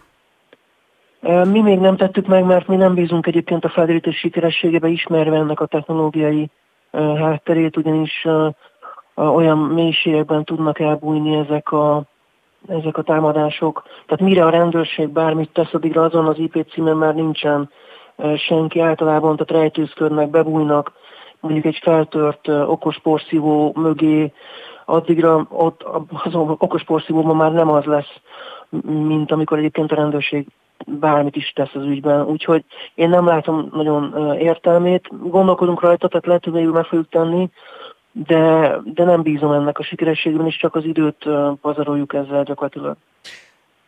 Na, akkor egy egészen másik témát hadd hozzak ide, ha már beszélgetünk. Távozik Tucker Carlson, az Orbán kormány egyik legnépszerűbb amerikai tévése a Fox News-tól. Ők szokták hivatkozási alapnak nevezni például az ügyben, és lehet, hogy összefügg a Fox News döntése ezzel, hogy a volt amerikai elnöknek milyen megnyilvánulásai és a vele kapcsolatosan miféle választási csalások történtek az Egyesült Államokban. Szóval Carson az egyik legendája a csatornának. Egyik pillanatra a másikra repült Ez mit szólsz? Igen, mert nagyon vicces volt, hogy pont előző nap nyilatkoztam egy híradóban Carsonról és a, a botránsorozatról, ami, ami történt a Fox News-nál, és másnap érkezett a hírő rendkívüli körülmények között azonnali hatállyal távozik a csatornától. Uh, ugye az volt, hogy egy kártérítésű per indult a, a Fox News ellen hírhamisítás miatt, uh, mert hogy annak idén ugye szavazógépeket uh, gyártó Dopinion cég beperelte őket, óriási pénzt követeltek tőlük, amiért megrágalmazták őket a választási csalással, és a végén most peren kívül egyezett meg a Fox News, de így is közel 800 millió dollár az, amit peren kívül kifizet a Fox News a, ennek a cégnek, ennek az amerikai cégnek. Tehát ugye ezt átszámítva, az jó, jó sok milliárd forintra rúg. Lehet, hogy ez volt az ára a megegyezésnek? Azt gondolom, hogy ugye az kiderült itt a per összefüggésben, hogy Carsonék tudtak erről, hogy egyébként Conteót terjesztenek az adásban, de hogy Donald Trump híveit ne veszítsék el, ugye ez egy Donald Trump az igen közeli televízió, ezért vettek részt ebben a, ebben a manipulációban, de pontosan tudták, hogy ők nem valós dolgokat, a konteókat mondanak el, úgyhogy hát ebbe bukott bele. Valószínűleg igen, erről van szó, de nyilván most őt is tették felelőssé azért, hogy ki kell fizetni ezt az óriási összeget a Fox News. Ez is médiai para, a magyar kormánypárti média ezt most már úgy kommunikálja, most éppen nézem, hogy nyilván főben járó bűnnek számíthatott többek közt az is, hogy Orbán Viktor miniszterelnökkel készített interjút és vonakodott beállni a magyar kormányfővel szembeni kritikusok sorába. Én nekem van egy olyan sanda gyanúm, kicsit behúzott nyakkal teszem ezt a megjegyzést, hogy picit túlértékeljük a jelentőségünket a világban. Egyrészt igen, másrészt szerintem Hát ugye ez nem egy, nem, nem egy liberális televízió volt, tehát hogy ez Donald Trumphoz közeli televízió, amelyik ugye Orbán Viktorral láthatóan elég jó kapcsolatot ápol, mármint a, ugye a Trump politikai körei, meg hát Trump ugye közös munkkal, meg hasonlóval ugye ezt illusztrálták többször. Tehát akkor ezek szerint Trump agudna Orbán Viktor. Nem, egyébként volt még egy érdekes kijelentése Carsonnak, ahol ahol, ami kiderült a per során, ahol azt mondta, hogy ő megveti Trumpot, és valószínűleg inkább ez lehet még a mögött. Tehát, hogy egyrészt kiderült ugye ez a hamisítás, hogy ő ebben tevőlegesen részt vett, és már ez annyira tartatatlanná vált, másrészt pedig ez a megjegyzése, amit Trumpról mondott. Justin Wells-t is kirúgták egyébként a Fox-tól, ő nem volt kevesebb, mint Carson producere, tehát ha úgy tetszik, akkor a főnöke, úgyhogy itt valószínűleg egy cunami felső részét látjuk, hogy alul mi történik, ez pedig nyilván egy hosszabb folyamat, amit majd megismerünk. Érdemes lesz figyelni, mert az amerikai médiaipar nagyjából ugyanazt a, az ívet járja, mint amit a magyarban tapasztalunk, és hát azt látjuk, hogy ez hova vezet. Na, jó. Dani, köszönjük szépen, sok mindenről tudtunk beszélgetni, és lenne még számtalan média téma, médiások egymás közt mindig hosszan tudnak beszélni a médiáról, de közlekedni is kell, mert áll a város, mert esett az eső, úgyhogy meghallgatjuk a friss közlekedési híreket. Neked pedig nagyon szépen köszönöm, hogy a rendelkezésünkre álltál. Szalai Köszönöm Dániel szépen. volt itt a Média egy tulajdonos főszerkesztője. Szia, Dani! Köszönöm szépen, szia! Spirit FM 92.9 A nagyváros hangja. Pénteken tartotta éves közgyűlését a Magyar Labdarúgó Szövetség, amelyen szóba került az MLS anyagi helyzete, a magyar válogatott helyzete és egy esetleges bajnokok ligája döntő rendezése is. Csányi Sándor a szövetség elnöke egyebek mellett arról beszélt, hogy az utánpótlásba áramló pénz nem hasznosul megfelelően. Vendégünk Rutka János. Hát ha valaki nézi a magyar bajnoki meccseket, akkor ezt maximálisan igazolni tudja. Nem is érti az ember, hogy az elmúlt évtizedben beleöntött pénz az hol van. Jó reggelt kívánok, szervusz! Jó reggelt kívánok, köszöntöm a kedves hallgatókat. Látszik, hogy vannak olyan csapatok, amelyek elbajlódnak a saját utánpótlásokkal, sőt megpróbálnak összeszedni a tehetséges játékosokat, büszkék is arra, hogy játszatják őket. Na de hát ezek a csapatok javarészt elég nagy bajban vannak általában. Szerintem nem is ez a legnagyobb probléma, nem innen kell kiindulni, hanem onnan megfogni az egészet, hogy 2010-11-et követően, amikor nem csak politikailag, hanem a magyar labdarúgás élén is váltás történt, egy teljesen új időszak kezdődött. És az elmúlt 12 évben ugye az elvehetetlen hogy sikerült rendbe rakni a labdarúgásnak az infrastruktúrális anyagi hátterét, viszont a meglévő támogatások mellett nyilván az egy hatalmas kérdés, hogy ez jelen pillanatban már elegendő-e, vagy ilyen támogatások mellett esetleg szakmai vonalon is lehet már eredményeket elvárni. És ha megnézzük azt a stratégiai tervet, amelyet pont az MLS készített 2011-ben, ugye ez 10 évre szólt, amiben már akkor megfogalmazódott az utánpótlással kapcsolatos elvárás a játékosok futballba való beillesztése, a képzés minőségének javítása, akkor azt kell mondani, hogy a következő 2025-ös stratégiai tervben, amiben már ugyanezek szerepeltek, akkor azt kell mondani, hogy ezen a területen, szakmai területen azért nem feltétlen arányos a fejlődés azzal, amit láthattunk esetlegesen infrastruktúrálisan vagy gazdasági háttér tekintetében. Van itt egy egészen döbbenetes szem. Csányi azt mondja, hogy arra a legbüszkébbek, hogy a tao befolyt összesen 453 milliárd forint, 87 át az amatőr labdarúgásban használták fel. Ezt én most próbálnám értelmezni, de olyan nagyon nem sikerül. 400 milliárd ment az amatőr labdarúgásra. Hol van? Uh, nyilvánvalóan itt azért uh, hatalmas százalék ugye betonba uh, került, és amiről beszéltünk, hogy ingatlan fejlesztések zajlottak az elmúlt időszakban. Nyilván ezekhez a számokhoz elnök úr fér hozzám, ezt én hivatalosan sem megerősíteni, sem cáfolni nem tudom. Viszont ugye ezzel kapcsolatosan megjegyezte azt is a közgyűlésen, ami talán egy érdekesebb kérdés is, hogy a klubok többsége felelősen gazdálkodik már, és hogy ez nagyon nagy előre lépés. És ugye elgondolkozik ilyenkor az ember, hogy mit is jelent a felelős gazdálkodás az, hogy most már prudensen, körültekintően végzik feladatukat, vagy azt jelenti, hogy most már van könyvelő szerződéseket kötnek, esetleg vonatkozik szakmai dolgokra is, hiszen ha megnézzük csak az elmúlt évnek az edzőváltásait, az edzőváltások mentén kifizetett hihetetlen összeget, azt a rengeteg külföldi játékost, aki ide érkezett úgy, hogy például nem tudom, a mezőköves 9 légiósából 5 klub nélküliként érkezett, és jelen pillanatban is van 8 olyan külföldi a keretben, aki nem ért el az 500 percet idén. Szóval, hogy e, ez is beleszámolható-e a felelős gazdálkodásban. Nyilván Illetve akkor én hadd kérdezzek valami mást. Vajon mennyire piaci az a gazdálkodás, ahogy ezek a klubok működnek, mert szerintem ez itt egy alapkérdés. Tehát jár a pénz, és abból a járó pénzből remekül el vagyunk, és tudunk bátran és vastagon költeni, vagy mennünk kell utána, meg kell termelnünk, ki kell gazdálkodnunk, egyáltalán meg kell találnunk a forrást.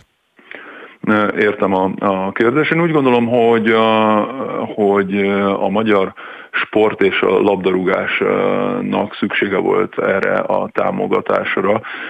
Abban viszont már valóban lehet vitatkozni, hogy továbbra is fenntartható-e az az állapot, hogy szinte kivétel e, nélkül támogatásokból, közvetett és közvetlen támogatásokból tartunk fel e, klubcsapatokat úgy, hogy egyesületeket úgy, hogy nem kényszerítjük rá őket arra, hogy legalább 10-20-30 százalékát önerőből piaci alapon előteremtsék a, a működésük e, nek, és, és hogyha bármilyen botlás, hiba, korlátozás lenne esetleg a támogatási rendszer terén, azért nem valószínű, hogy piaci alapon nagyon sok klub meg tudna érni. Természetesen azért vannak kivételek, hiszen például a Ferencváros azért az elmúlt időszakban sokat tett azért, hogy akár játékos értékesítésből, akár a nemzetközi szerepléséből, akár egy, a merchandisingból a hatalmas előlépés volt tegyen szert. Hát de nagyjából az egyetlen említetted, amelyik képes lenne valamilyen ezzel, módon talpon maradni. Ezzel egyet Viszont hát vannak ilyen állatorvosi lovak, a Vasas, amelyik összevásárolt vagy tíz válogatott és válogatott kerettag játékost, és simán kiesésre áll, úgyhogy közben látszik, hogy tudnának futballozni, akarnának. És közben ott vannak a milliós fizetések, amiket félreértés ne essék, én nem sajnálom, csak nem értem. Tehát az a tulajdonos, aki kifizeti ezeket az összegeket, és nem támaszt ezzel szemben elvárást, az a tulajdonos nyilván nem fájlalja annyira a saját zsebéből ki csörgó összegeket, mert lehet, hogy az nem is onnan csorog. Itt erre utaltam akkor, amikor szakmai oldalról kérdeztem a felelős gazdálkodás. Nyilván erre a szövetségnek sok rálátása nincsen, hiszen a klubok tulajdonosai privát döntéseként születnek meg ezek az igazolások, szakmai döntések, de való igaz, hogy, hogy van nagyon sok olyan olyan szakmai gondolat, amely kérdéseket vet fel, és uh, ugyanilyen szerintem a, a külföldi labdarúgóknak az aránya, amelyet most uh, ugye a közgyűlés alkalmával dicsért is uh, Csányi Sándor, hogy most már az 51%-ról sikerült feltornászni 57%-ra a magyar labdarúgóknak a, az arányát. Ugye itt is uh, meg fogalmazás és, és az irányok kérdése az egész, hiszen ha másik irányból nézzük meg, ez azt jelenti, ugye, ami valós adat, hogy 43% a külföldi labdarúgó aránya az NB1-ben. Ugye a problémát csak azt jelenti jelen pillanatban, hogyha megnézzük Közép-Európa bajnokságait, akár a, a szlovák, a román, a lengyel, a szerb, a horvát, vagy akár az osztrák bajnokságnak a, a, a külföldi munkavállalóinak az arányát, az azt lehet látni, hogy jóval kevesebb mindenkinek szóval 40% alatt van bőven, Szerbiában például 22, és ráadásul Magyarországon a legnagyobb az átlag életkor, szóval nem, nem, is, nem csak az a probléma, hogy sok a külföldi labdarúgó, hanem az, hogy, hogy elég idősek is, szóval nem piaci alapon szerződtetünk labdarúgókat úgy, hogy legyen esély esetleg eladni őket. Ráadásul ez mutatja azt is, hogy nem feltétlen gondolkozunk azoknak a fiataloknak a beépítésében, amelyekre amelyek képzésére, vagy akik képzésére ugyanolyan sokat fordítunk. Na és akkor az utolsó kérdés, és ez a kiinduló alap a beszélgetésünkhöz voltak éppen csak egy számtalan dologról érdemes beszélni, hogy hol van a magyar utánpótlás képzés, hogyha annyi pénz ment vele, mint amennyi, hogyha olyan régóta beszélünk ennek a megújításáról, mint amióta, itt vannak az akadémiák, és mégis az embernek az az érzése, hogy egy csomó akadémia a semmibe dolgozik. Ó, hát nem is tudom, honnan kellene megfogni ezt a kérdést, hogy 8 percünk van az egész beszélgetésre, plusz-minusz, és ez egy olyan téma, ami órákat ölel fel szerintem. Elhangzott az is különben ezen a az értékelésen, hogy maga az a rendszer, amelyet felállítottak itt a képzés kapcsolatán, ez a kiemelt akadémiák, tehetségközpontok, körzetközpontok és az amatőr sportszervezetek négyese, ez most úgy néz ki, hogy jól működik, ugye ezt 2021-ben jelentették be. Ha azt veszük alapul, hogy van 10 kiemelt akadémiánk, akkor szerintem itt 12 év után nagyjából elvárható az, hogy minimum egyetlen egy darab tehetséget, nemzetközi szintű tehetséget kineveljen egy akadémia per év. Ez azt jelenti, hogy azt jelenteni, ugye, hogy 12, vagy bocsánat, 10 labdarúgónak kellene kijönni az akadémiákról, akiből tud gazdálkodni Márko Rossi például a válogatott élén évente. Ha most megnézzük az elmúlt öt évet, ez 50 játékost jelent. Hát igen, ilyenkor vakarja egy picit a fejét az ember, hogy hol vannak ezek a... a Talán a ötöt tudunk mondani, aki megállja a helyét. igen, igen, és, és nyilvánvalóan ez egy olyan terület szerintem is, amit fejleszteni kell. Én, én bízom abban, hogy nem mindig csak stratégiai szinten fogalmazódnak meg ezek a, az igények, nem csak papíron kerülnek bemutatásra, hanem valóban a háttérben is szakmailag is kerülnek olyan döntések és számonkérések is a papírra, ami, amelyek segítik majd a nagyobb létszámú utánpótlási játékos csapatokba kerülését. Hát az már látszik, hogy pénz van, az többi a szakma, és a szakmával van itt mindig az alapvető probléma. Rutka János, köszönöm szépen, mondtad, hogy kevés az idő, hát annyira, hogy az most lejár, de ennek folytatása legyen, úgyhogy én még beszélgetnék erről veled, különben is a foci, akkor bármi belefér. Köszönöm Nagyon szépen. Köszönöm Köszi. Szia, szia. Szép napot kívánok. Na és akkor a vége a műsornak általában abba torkollik, hogy jön a szerkesztő, és elmondja, amiről én nem beszéltem. Most Toró Nikire jut ez a felelősség és feladat. Jó reggelt kívánok mindenkinek, szia! Mit hoztál? Sajnos nem annyira jó hírt, mert hogy drágulni fog majd a belépő a fővárosi állatkertbe. Egyelőre nem ö, nyilvános, hogy ö, milyen mértékben, azonban azt mondta a Bőszanet főpolgármester helyettes, hogy a jegyárak nem szálltak el, csak utolérik a vidéki intézményeket. Ö, az elmúlt napokban egyébként lehetett olvasni mindenféle egymásnak üzengetést a cirkusz és az állatkert között, mert hogy a fővárosi nagy cirkusz főigazgatója egy interjúban azt mondta, hogy nem vetné el annak a lehetőségét, hogy szimbiózis alakuljon ki a cirkusz és a biodom projekt között, illetve hogy a biodom területét valamilyen módon bekapcsolnák a cirkusz működésébe, és hát ez erre nagyon gyorsan és nagyon határozottan az állatkert tiltakozott, és vissza is utasították ezt Na jó, az mondjuk az a biodom jelen pillanatban egy gyalázatos torzó a Városliget kellős közepén, hogy azzal előbb-utóbb tényleg valamit csinálni kéne. Én is jöhetek egy hírrel? Na, ne, ne, de tudom, mit akarsz. Az a baj, hogy tudom, mit de akarsz. De nem, te ezt nem tudod, mit jó, akarok. Zalatnai jó. Cini készül a pápa látogatásra, és énekelne a Szent Atyának, és hát én sajnos vagyok már annyi idős, hogy erről eszembe jut a Nem vagyok én apáca című dala, hogy vajon ezt, ezt énekelnie. Ez nem csak időség, ezt én is tudom. Na tessék, jó van, ez megnyugtat. Akkor tényleg nem. Szóval vajon azt énekli Az a kérdés. Hát, hogy, hogy azt mit énekelne vajon a Szent Atyának Zalatnai Cini? ha nem ezt. Na De jó. én úgy tudom, hogy már összeállt a fellépők sora, tehát... Ettől még, na, hát szóval na. Ruzsa Magdi és Cini. Tóth Gabi. Tóth Gabi nincs? Nem Képzel, lesz, most idén nem nincs. lesz. Hát múltkor már meghallgatta a Szent Atya Tóth Gabi össze. Lehet azóta írtak újakat. Biztos. Mit van még?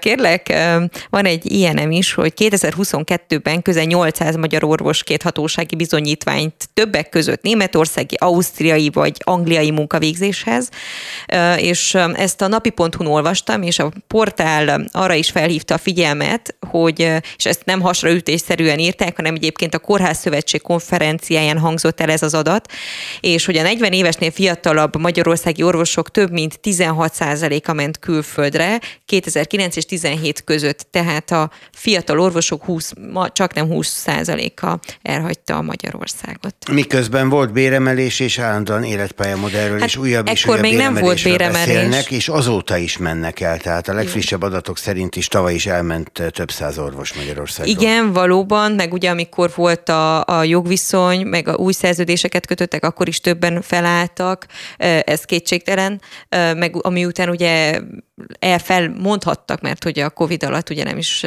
mondhattak föl, tehát utána volt azért egy távozási hullám, de ekkor még nem, úgyhogy ez majd érdekes lesz, ez valószínű ez az adat még magasabb lesz idén. És érdekes kiemelték azt is, hogy a, a nők, a női egészségügyi dolgozók nagyobb valószínűséggel vállalnak külföldön munkát, mint a férfiak és még ilyen, ilyen volt. Pedig ilyen, az ember azt hinné, hogy ez a, a férfiak, a bátrabbak, meg jobban el tudnak szakadni a családtól, de én is, ezek, én ezek is, szerint másképpen én van is külföldre is. jöttem.